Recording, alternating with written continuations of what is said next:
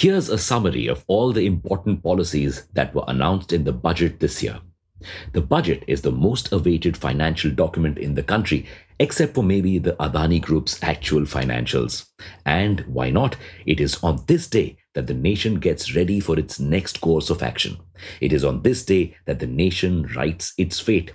From the rural farmer to the urban business person, words written in this document affect all.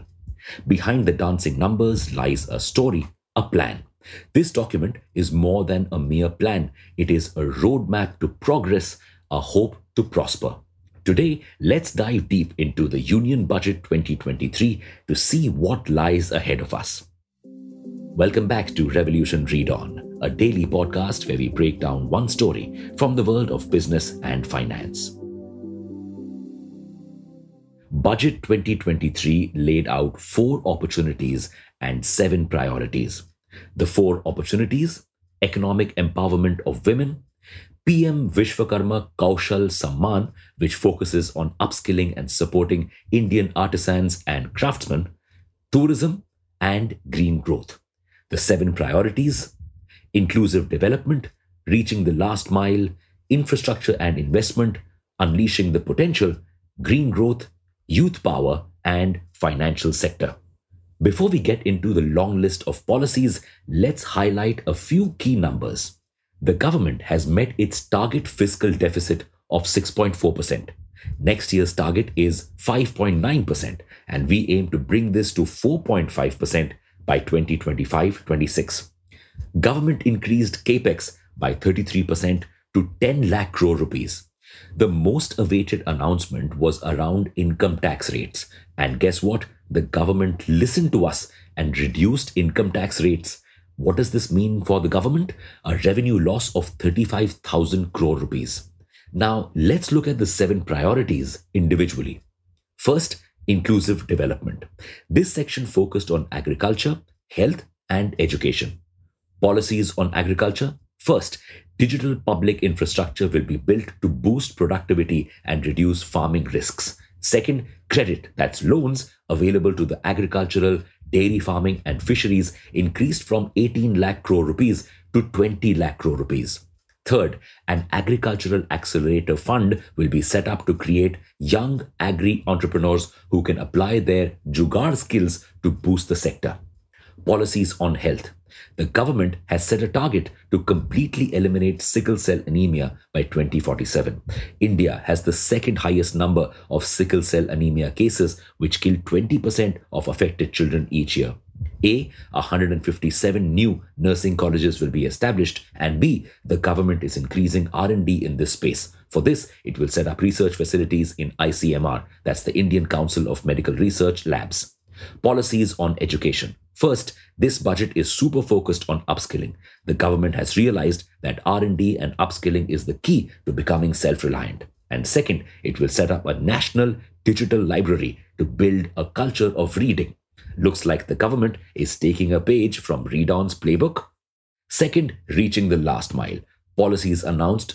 First, 15,000 crore rupees for providing health benefits, sanitation, and clean water to particularly vulnerable tribal groups. Second, 5,300 crore rupees to Karnataka's drought prone areas to facilitate irrigation. And third, outlay for PM Awas Yojana, which provides permanent housing to the disadvantaged, was enhanced by 66% to 79,000 crore rupees.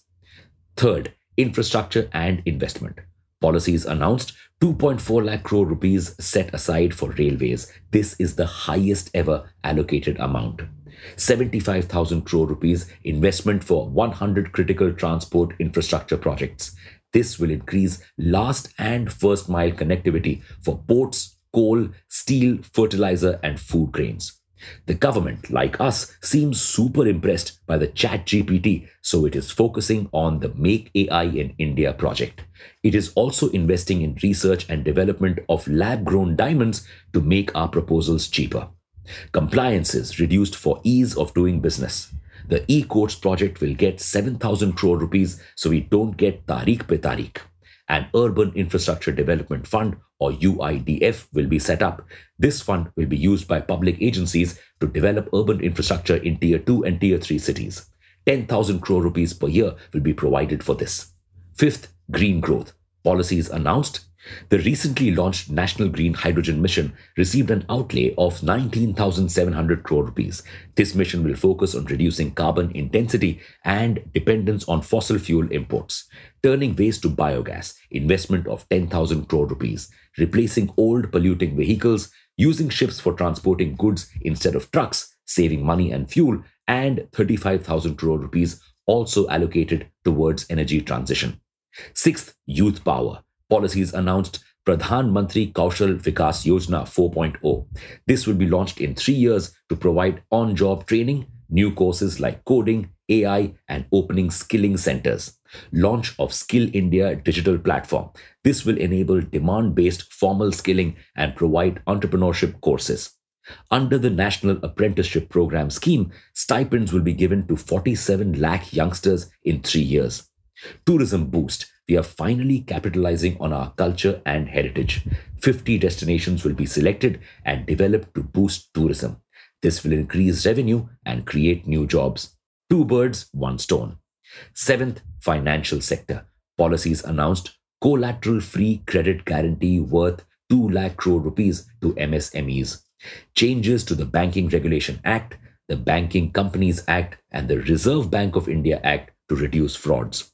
A national financial information registry will be set up. This will act as a central repository for financial information. This will ensure access to information and promote financial inclusion. Introduction of a new saving scheme for women, Mahila Samman Savings Certificate. This will offer deposits of up to 2 lakh rupees in the name of women or a girl for 2 years. Interest rate 7.5% the maximum deposit limit for senior citizens savings scheme will be increased from 15 lakh rupees to 30 lakh rupees and state's financial deficit limit set at 3.5% of GSDP. This could lead to some interesting center state drama. And now the juicy part. The FM sure knows how to keep us hooked. She saved the best for the last and she finally heard us. Here's what she announced. Tax rebate increased to 7 lakh rupees from 5 lakh rupees amount with which you don't have to pay taxes. Lower tax rates. In the FM's own words, this is how much tax has been lowered by. An individual with an annual income of 9 lakh rupees will be required to pay only 45,000 rupees. This is only 5% of his or her income, a reduction of 25% on what he or she is required to pay now. That's 60,000 rupees. Standard deduction of 52,500 rupees for people earning 15.5 lakh rupees. Wait, don't celebrate just yet. All of this is under the new regime where you don't get any deductions for your investments or on loans. So, if you want to follow the old tax regime, tough luck. Let us know if you want us to cover this in detail.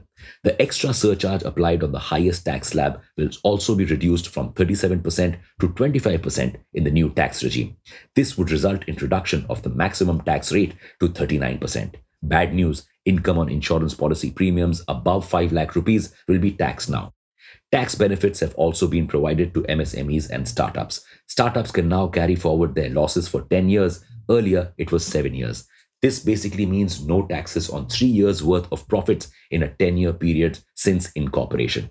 But this only applies to startups with less than 25 crore rupees turnover.